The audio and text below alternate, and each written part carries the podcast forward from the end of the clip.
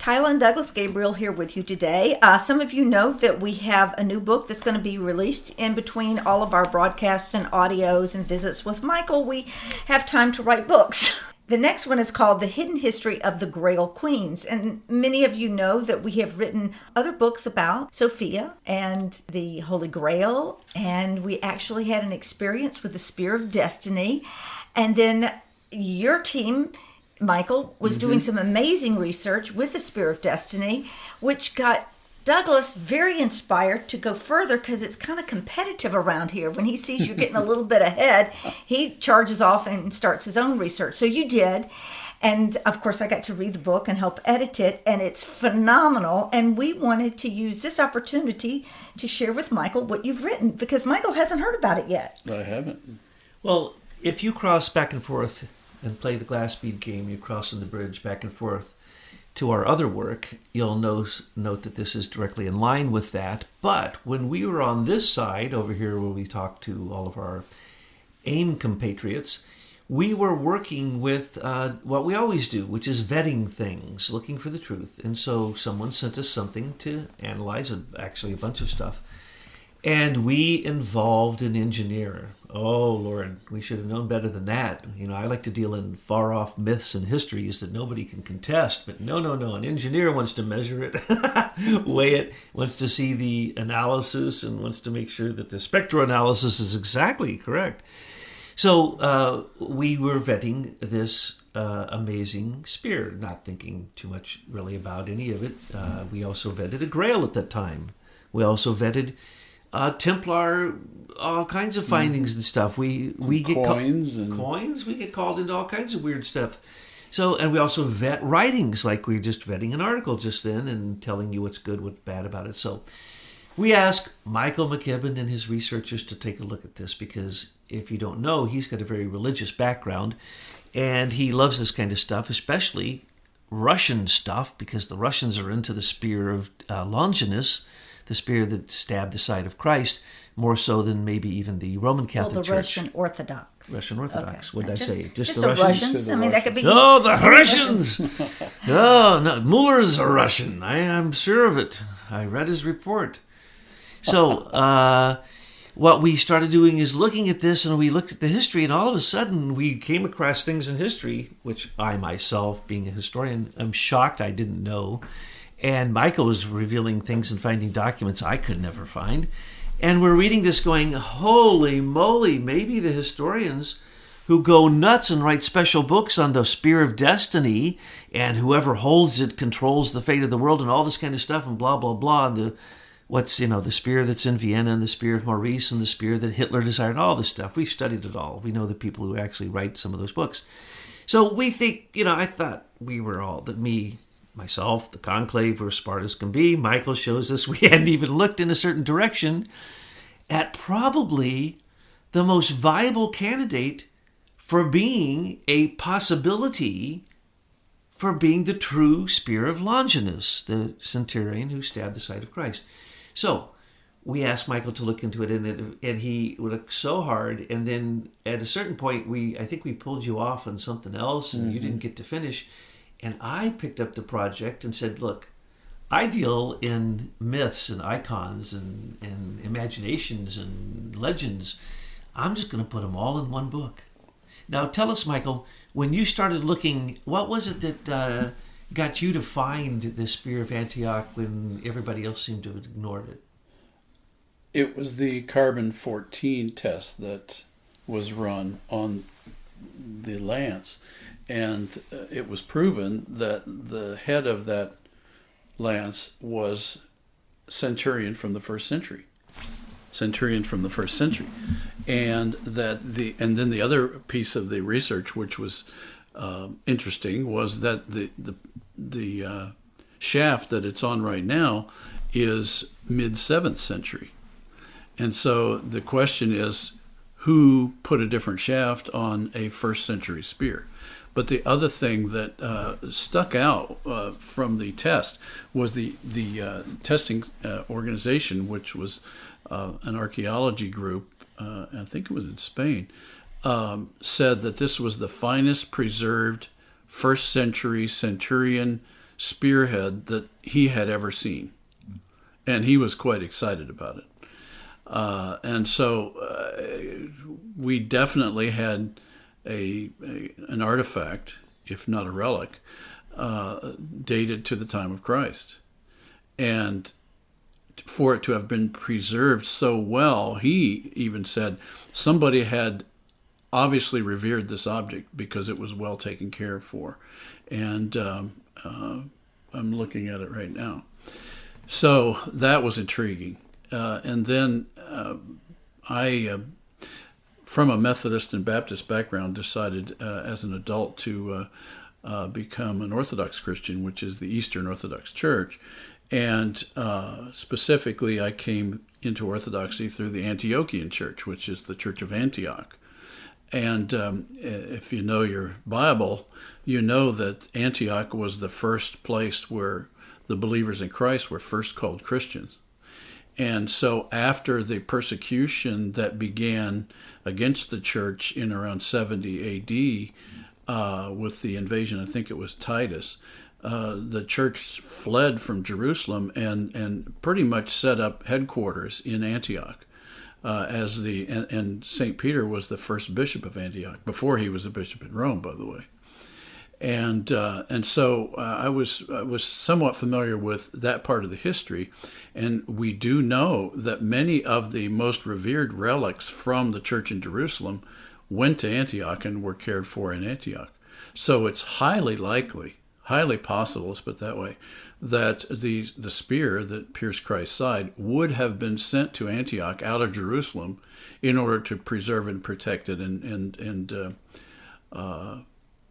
take care of it. And so at some point, it looks like a new shaft was put on it. And that dating from the 7th century is also interesting because that was when Antioch fell into Muslim hands a number of times over those centuries. And Antioch finally fell for the last time until much later in history to the Muslims at about the time this shaft was put on the spearhead. And it's possible that the church buried the spear at that time. And where would they have chosen to bury it? Well, it's quite logical that they would have buried it in the Church of St. Peter in Antioch.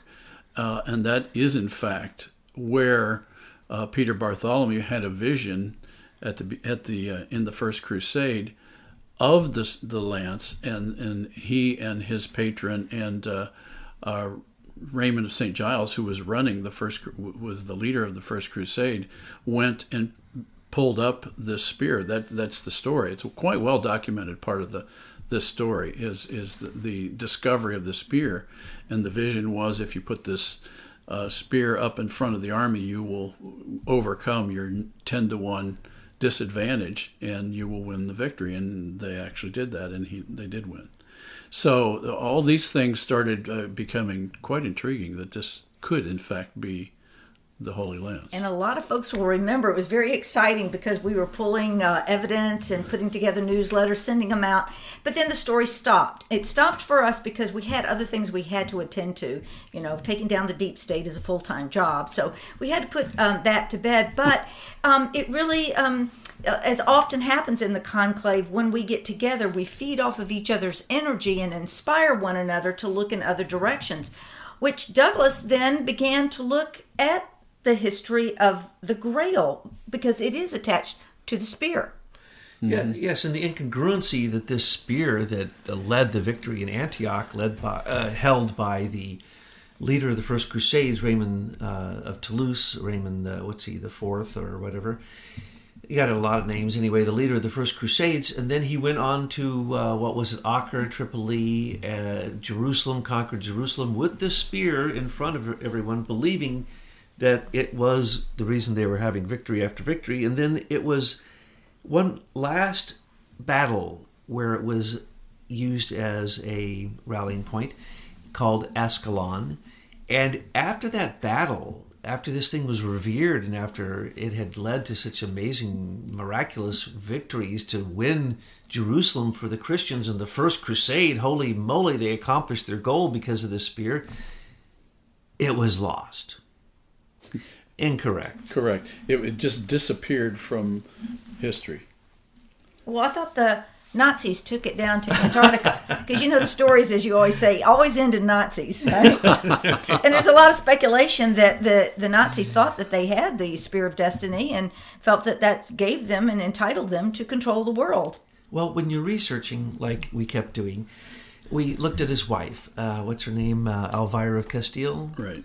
And later Leon. And so we looked at her and said, well, gosh, she went on the Crusades with him and took her young son and even went through this big deal of making him Alfonso Jordan because he was baptized in the Jordan and doing this ritual with the whole thing and blah, blah, blah. Well, with the Holy Lance. With the Holy Lance. And he refused, Raymond refused to become king of Jerusalem. He could have become king of Jerusalem. He refused. Why? Because obviously he was connected to something moral. Anyway, he had... I don't think I heard that last word. He was connected to what? Something moral. He had a good moral heart. He was. He also made a vow to the Pope that any relics that he found in the Holy Land, he would give to the Pope. And so we said, oh, well, that's what happened. He couldn't admit that he didn't want to give up the spear, so he lost it.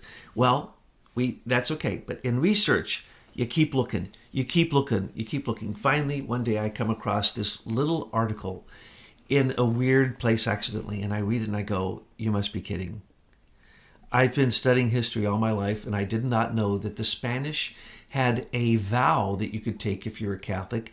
And if you were either a queen who was a virgin or a princess who was a virgin and you were part of the royal house, you could take a vow of the infantato or the infantata.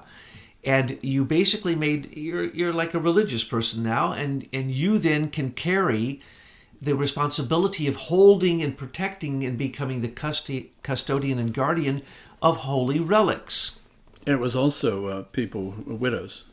And widows. Widows. And so these women, some who remained in northern Spain and southern France especially, but some went to literally like Elvira of Castile went with her husband. Leon and Castilla. Yes, she later, Sancha of Castile and Leon was her grandmother. So she ended up being this very important person. But anyway, we believe, came back to Europe with her young son when he was very young and brought with her the relic of the Spear of Antioch. And then kept it in this... she would be, of course, married, but she still took the vow, could still take the vow in this stream of the infantato. And what happens then is, because at the time, especially in France, there was so much Muslim incursion in Spain that they actually had a thing where it was like a crusade against the Muslim incursion in Spain. And what happened was they had to keep defending these sites all over the place, and they kept attacking the religious churches and monasteries and so on and so forth. So the women... And stealing the relics. So the women kept these in the very most sacred places, sometimes in convents, sometimes in secret places in churches, sometimes in their own crypt. Mm-hmm. And what we noticed with the Spear of Destiny after it had been examined by literally one of the top weapons museum, assessor. He assesses these things. Appraiser. And we looked at all the studies that were done on this spear.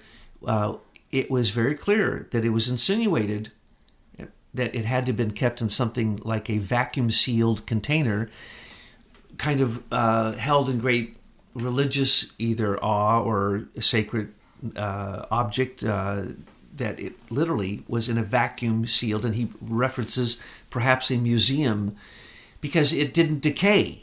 It didn't decay at the proper rate.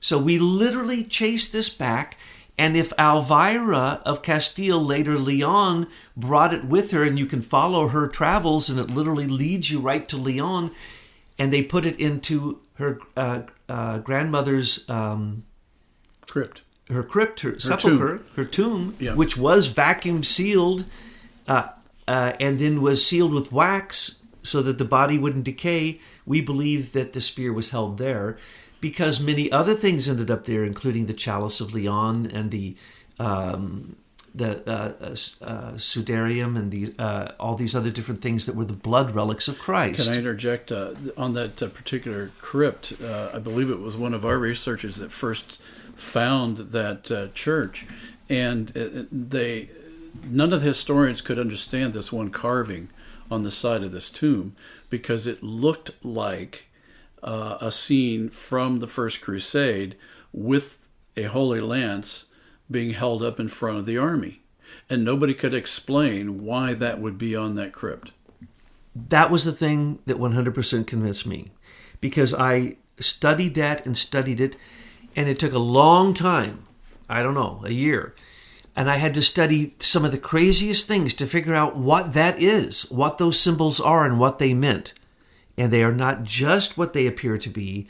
They had to do with matriarchal worship of a sky god, and we put this in the book. And this matriarchal cult that was in Occitania, the northern part of Spain, the southern part of France, was literally a great cult. And this cult was the birth of the Grail mysteries and the Grail stories. It was the birth of, like, Eleanor of Aquitaine and her nieces, courts of love, the courts of romance. The story of El Cid is written about Elvira of Castile's relative. When it comes down to it, the Grail stories, even with the early Spanish Grail stories, when they were writing about defending their castles and defending their religious beliefs in the blood relics of Christ against the incursion of the Moors, the Muslims in Spain, this was a cult, and the cult was somehow matriarchal. And so we did more and more research on this, and it just became absolutely absurd that I was basically uncovering things that 20, 30 years or more of very serious research on the Grail basically started to pale in comparison to what it was that we found. And so we put these things together in this book. Now, we took the provenance of the lance, and we went ahead and said, okay, the Spear of Antioch, we're just going to let you make your mind up. You can either take it back to Jerusalem with Elvira's son, Alfonso Jordan, and another crusade. And you can see that he died there, and perhaps somebody took the spear at that point, and then it went to Connaught, and then it entered into the bloodstreams of Europe, and so on and so forth. We believe it was also kept in the imperial regalia of the Habsburgs, both at Nuremberg and Vienna, but that they didn't know what it was. And there could have been other copies of a spear that were brought in contact with the original spear. And as we know from the history of relics, once an item touches another relic, it too becomes a relic of a lower class. They call it Class 2 relic. So it's possible that these copies that you kept talking about were in fact blessed by the original and therefore would have been revered as well. I found that your research, Douglas, was so incredibly fascinating, especially when you revealed the Maidens of the Wells. Yeah. Well, Dr. Wells, I can understand why you might think that, especially since you have Dr. Wells' Wonder Water, which is literally the source of all of the ancient myths that then merged with the Christian blood mysteries and move into our time with an amalgamation that we call the Great Holy Grail. Okay, you can't say Wonder Water and then not say something what it is. And just briefly, that's when we began our journey towards what you see today. We knew we needed to get our frequency and our vibration at a much higher rate. And we couldn't find anything in this 3D realm that did it. So we found the secrets of perfect calcium and perfect silica, and found a way to infuse it in a water that we drink daily. So every day through this process, we were pinging to this higher note, if you can imagine. So we're pinging, and I'm, as you don't see me, but I'm lifting my hand up to the sky, bringing it down. So we're just pinging like a sonar, ping, ping, because I'm wanting to take us to a higher place of viewing the battlefield and the world around us. So eventually, because of that, so many things began to open up for us, because then the universe responds to you and begins to send that to you. So for all the engineers who are listening to this, she's really talking about resonant frequencies. Yes. Yes, and it works. And so that was the Wonder Water. Now, folks, you don't need to get the Wonder Water, because we're taking you where we've been. And you can't get it anyway. And it's an experiment. Okay, so anyway, continue on about the Maidens of the Wells. Well, first off, the Infantado, and the Courts of Love, and the Romance of the Rose, and all these things, you go, well, wait a second. Tyla and myself have written 3 books on the goddess. How come every time you study the Grail, it comes back to the female? And so I started looking from that angle like I did before, which led me into a lot of my research on Sophia. And then that coincided with Tyla's research on Sophia, and thus our books. But the point is I'm looking at the Grail, and I'm now looking at it from the point of view of what we just learned with the providence of the Spear of Antioch, that it was more than likely given over to the hands of the female guardians of the blood relics of Christ. Any blood relic of Christ, whether it be the chalice that caught the blood, the spear that stabbed the side, the veil of Veronica that touched the blood on his face, the nails and the cross, there are many things that have to do with the blood of Christ. Each one of them is a holy grail, according to the way that we're looking at this, because they are blood relic mysteries. Well, it all of a sudden struck us, wait a second. Can I interrupt you, Douglas? Yes. Because one thing that resonated with me is that at the end of the First Crusade, they had successfully captured Jerusalem, and they would have taken possession of all the most sacred relics at that time. And so it's understandable that they were taken away from Jerusalem to protect them. And since those were from the Toulouse area, and he was married to somebody from Castilla in Spain, it's very logical that the most revered relics would have come back to southern France and northern Europe. Or northern Spain. To be protected. And not in the hands of the Pope, who was being attacked left and right. Right.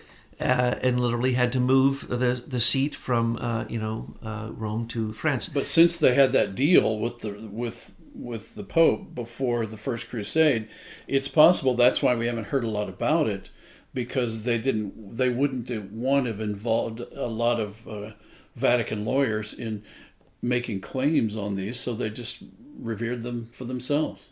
And basically, the Catholic Church does send out experts to say whether something's real or not. And as you say, all you have to do is touch it to the real thing, and whatever touched it becomes imbibed with that energy. But now it struck us. Oh, well, let's take a look at the whole thing.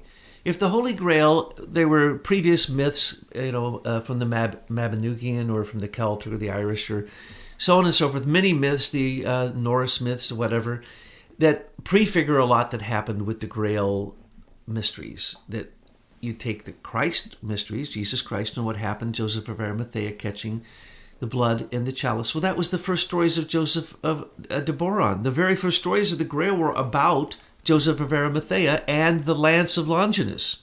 And they always go together. So we're going, uh-oh, if we're studying the Lance, we have to study this the Grail. And we have to study the Grail procession. We have to study the old pagan myths. And we have to study the Christian blood myths. And then we have to study a new anthroposophic or Rudolf Steiner's version of the science of the Grail, so that we can put this into how does this relate to our own physical body. And so we started looking at that. But the first thing that struck us was this. Of course, anything that touched the blood of Christ would have been given to Mary, the three Marys, wouldn't it? I mean, that doesn't even take a... Right. That's not even debatable. Well, how come no one's ever mentioned that? Think of that. Of course they would have laid... Longinus became a follower. He was the first follower. The blood of Christ came down. His spear touched his eyes. He became no longer blind and said, surely this must be the Son of God. The first Christian, The first witness of Christ, the first certainly convert, was Longinus. That spear would have been given to, the spear would have been given to Mother Mary and the three Marys. There was no doubt about that. Right. The chalice, if there was one, would have been given to her. Everything that was touched with the blood of Christ would have been given to her. Now, oh, that's right, she moved to Ephesus afterwards and created the Stations of the Cross. What are the Stations of the Cross? It's the way of Jesus' suffering, the path of suffering, it's called, the Via Dolorosa. By the way, that's in the Roman tradition. The Orthodox don't have that same tradition on that subject. But they have a much bigger reverence for the spear. Right. And they actually use a replica of the spear during their Holy Communion to cut the bread, because it has to be only the spear of Longinus that cuts into the body of Christ, which is the bread becomes the body of Christ. So the Eastern Church has great reverence for the spear. But when Mary was at Ephesus, she created what we would call the Rosary and the Stations of the Cross as the way. Okay, what did Christ's group call themselves? The way, the truth, and the life. That's who Christ was. They called themselves the way. And what is the quest? It's the way. And what is the way? Well, if you're a convert, you can become, you're a killer. You're a terrible, horrible murderer like Longinus, a Roman centurion who killed people with that spear, who that got converted and then became the guardian of the Grail, the guardian of the blood relics. And we're going, uh-oh. And then you look and you find all these saints are all modeled after Longinus, and that there's this the militants of Christ, the soldiers of Christ, the soldiers of God, one order after the next, many, many dozens of orders, all based upon replicating what Longinus did. So what happens with Mary? They start to do what Christ said. Do this in memory of me, the Last Supper. So they have the chalice, they have the spear head, because we believe that the spear staff broke at the time it stabbed the side of Christ, and that all that was left was this small spearhead called a nova magnus hosta, which means a new great hosta. And a hosta was only held by a centurion who was in charge of 100 men. And they were passed from father to son. And even the Roman leaders had their special spears. And then we started looking, and there were spears everywhere, in every religion, everything. Everything had to do with the spear. And then we found the craziest thing of all. Meteorites are called spears, okay? So when you see a meteorite, sometimes blood rain happens. One happened in 2012 where they took 50,000 tons of blood rain fell from the sky after a meteorite came over the city of Kerala, India. You can look it up, C-A-R-A-L-A. This has happened numerous times, mentioned 70 times in history. And so we're going, wait a second, the Grail procession has a spear, like a meteorite, and dripping blood. Uh-oh. And so we thought, well, we researched that. Well, there's no way around it. You must see, when you look at the procession of the Grail, that in the sky, a meteorite bringing blood rain could be considered something quite similar. So we started to see there were physical phenomena, there were ancient pagan phenomena, there were mythological phenomena, ancient Norse phenomena, Norse mythologies. We saw all of these things congealed, but at the heart of every one of them, in the Grail procession, who carries the Grail? Only women. And how about the Grail King? Oh, he is stabbed, he's wounded, and he's ineffectual, and his kingdom has become a wasteland. Oh, what about his dad? Oh, he's dead on the bier, and he has a spear stabbing him in the side. And when one of the Grail Knights pulls it out, he then can go on to eternal life. So you have all the the head that's on the platter in many of these mysteries. That's the head of John the Baptist. You can find all of the Christian mysteries are a culmination of the pagan mysteries. But what was not ever there, and I couldn't ever figure this out until I saw this thing called The Elucidation, a prequel of a poem to the first stories of the Grail. There are many stories of the Grail, by the way. There's not just one. There's 50 different stories. But this story tells a different story. It tells of the Maidens of the Wells, and it says that throughout all of Europe, everywhere there was a well, everywhere there was a fairy hill, which usually there was a well on the fairy hill, that at this well there would be this beautiful maiden, the Maidens of the Well, and that they were somehow to do with an accord that humans had with the fairy realm, that as long as we respected them, that when we were traveling, if we would come to that well, we would be nourished by the water through a golden cup, that the maiden of the well would rise up out of the maiden, or somewhere, she just appeared, could come out of the well, give you something to drink, and it would be whatever you wanted. And if you wanted something better or something different, she'd give it to you, gave you all the food you wanted, everything you wanted. So this universal hospitality is the nature of the Grail. It feeds you what you need. Some people only get the host each day. Some people only get, they get whatever they need. And so in the stories of the Grail, you're fed anything that you want. It doesn't matter. And it's served up by invisible hands. But you will see the spear going through the room with nobody holding it, and out its tip, blood drips, and it drips into a grail, some type of a grail. Well, that is an image of Jesus Christ, or Jesus of Nazareth becoming Christ. And it's an image of the spiritual nature of Jesus Christ coming from east to west. And that's what we see in the Grail stories. It just comes riding into the room on the air. Some see it, some don't. But as soon as people even hear of it, they go on the quest to find it. Well, that's your higher self, of course. But the point is, it was the female lineage that not only held the blood relics of Christ, literally, physically, but also the true transmission of what we're talking about is the spiritual transmission. So in this book, we talk about the Maidens of the Grail. We talk about everybody who held the spear or any type of the spear that was claimed to be the spear that stabbed the side of Christ. The different grails, the different blood grails, the different Jesus blood lineage, relic grails. We show all of that, the Infantado, the way that the Crusades against the Muslims in Spain, the way that that played out, the way that the courts of love all play into it. It all goes into this book, and it all makes sense for the first time. And so we take some of the newest research of some of the best Grail writers like Caitlin Matthews and John Matthews, and we take it even a step further, and we show that it all is extraordinarily simple. We just have to follow the Grail Queens. And if you follow the Grail Queens, you will find the true nature of the Grail, and you probably on the way will find the best claimants to being the Spear of Longinus, and finding the claimants to being the cup that was used at the Last Supper and other such things. And if you want to consider them to be true Holy Grails, and you want to consider them sacred, that's up to you. The point is that the real Grail is in your heart. And as soon as your heart can do your thinking, and as soon as your thoughts can begin to feel, that I will know, how does he say it? I will know the truth in you and me and know what is truly real, Van Morrison says. And that's what it's about. Your Grail, everything in the end comes down to a good Van Morrison tune. Amen.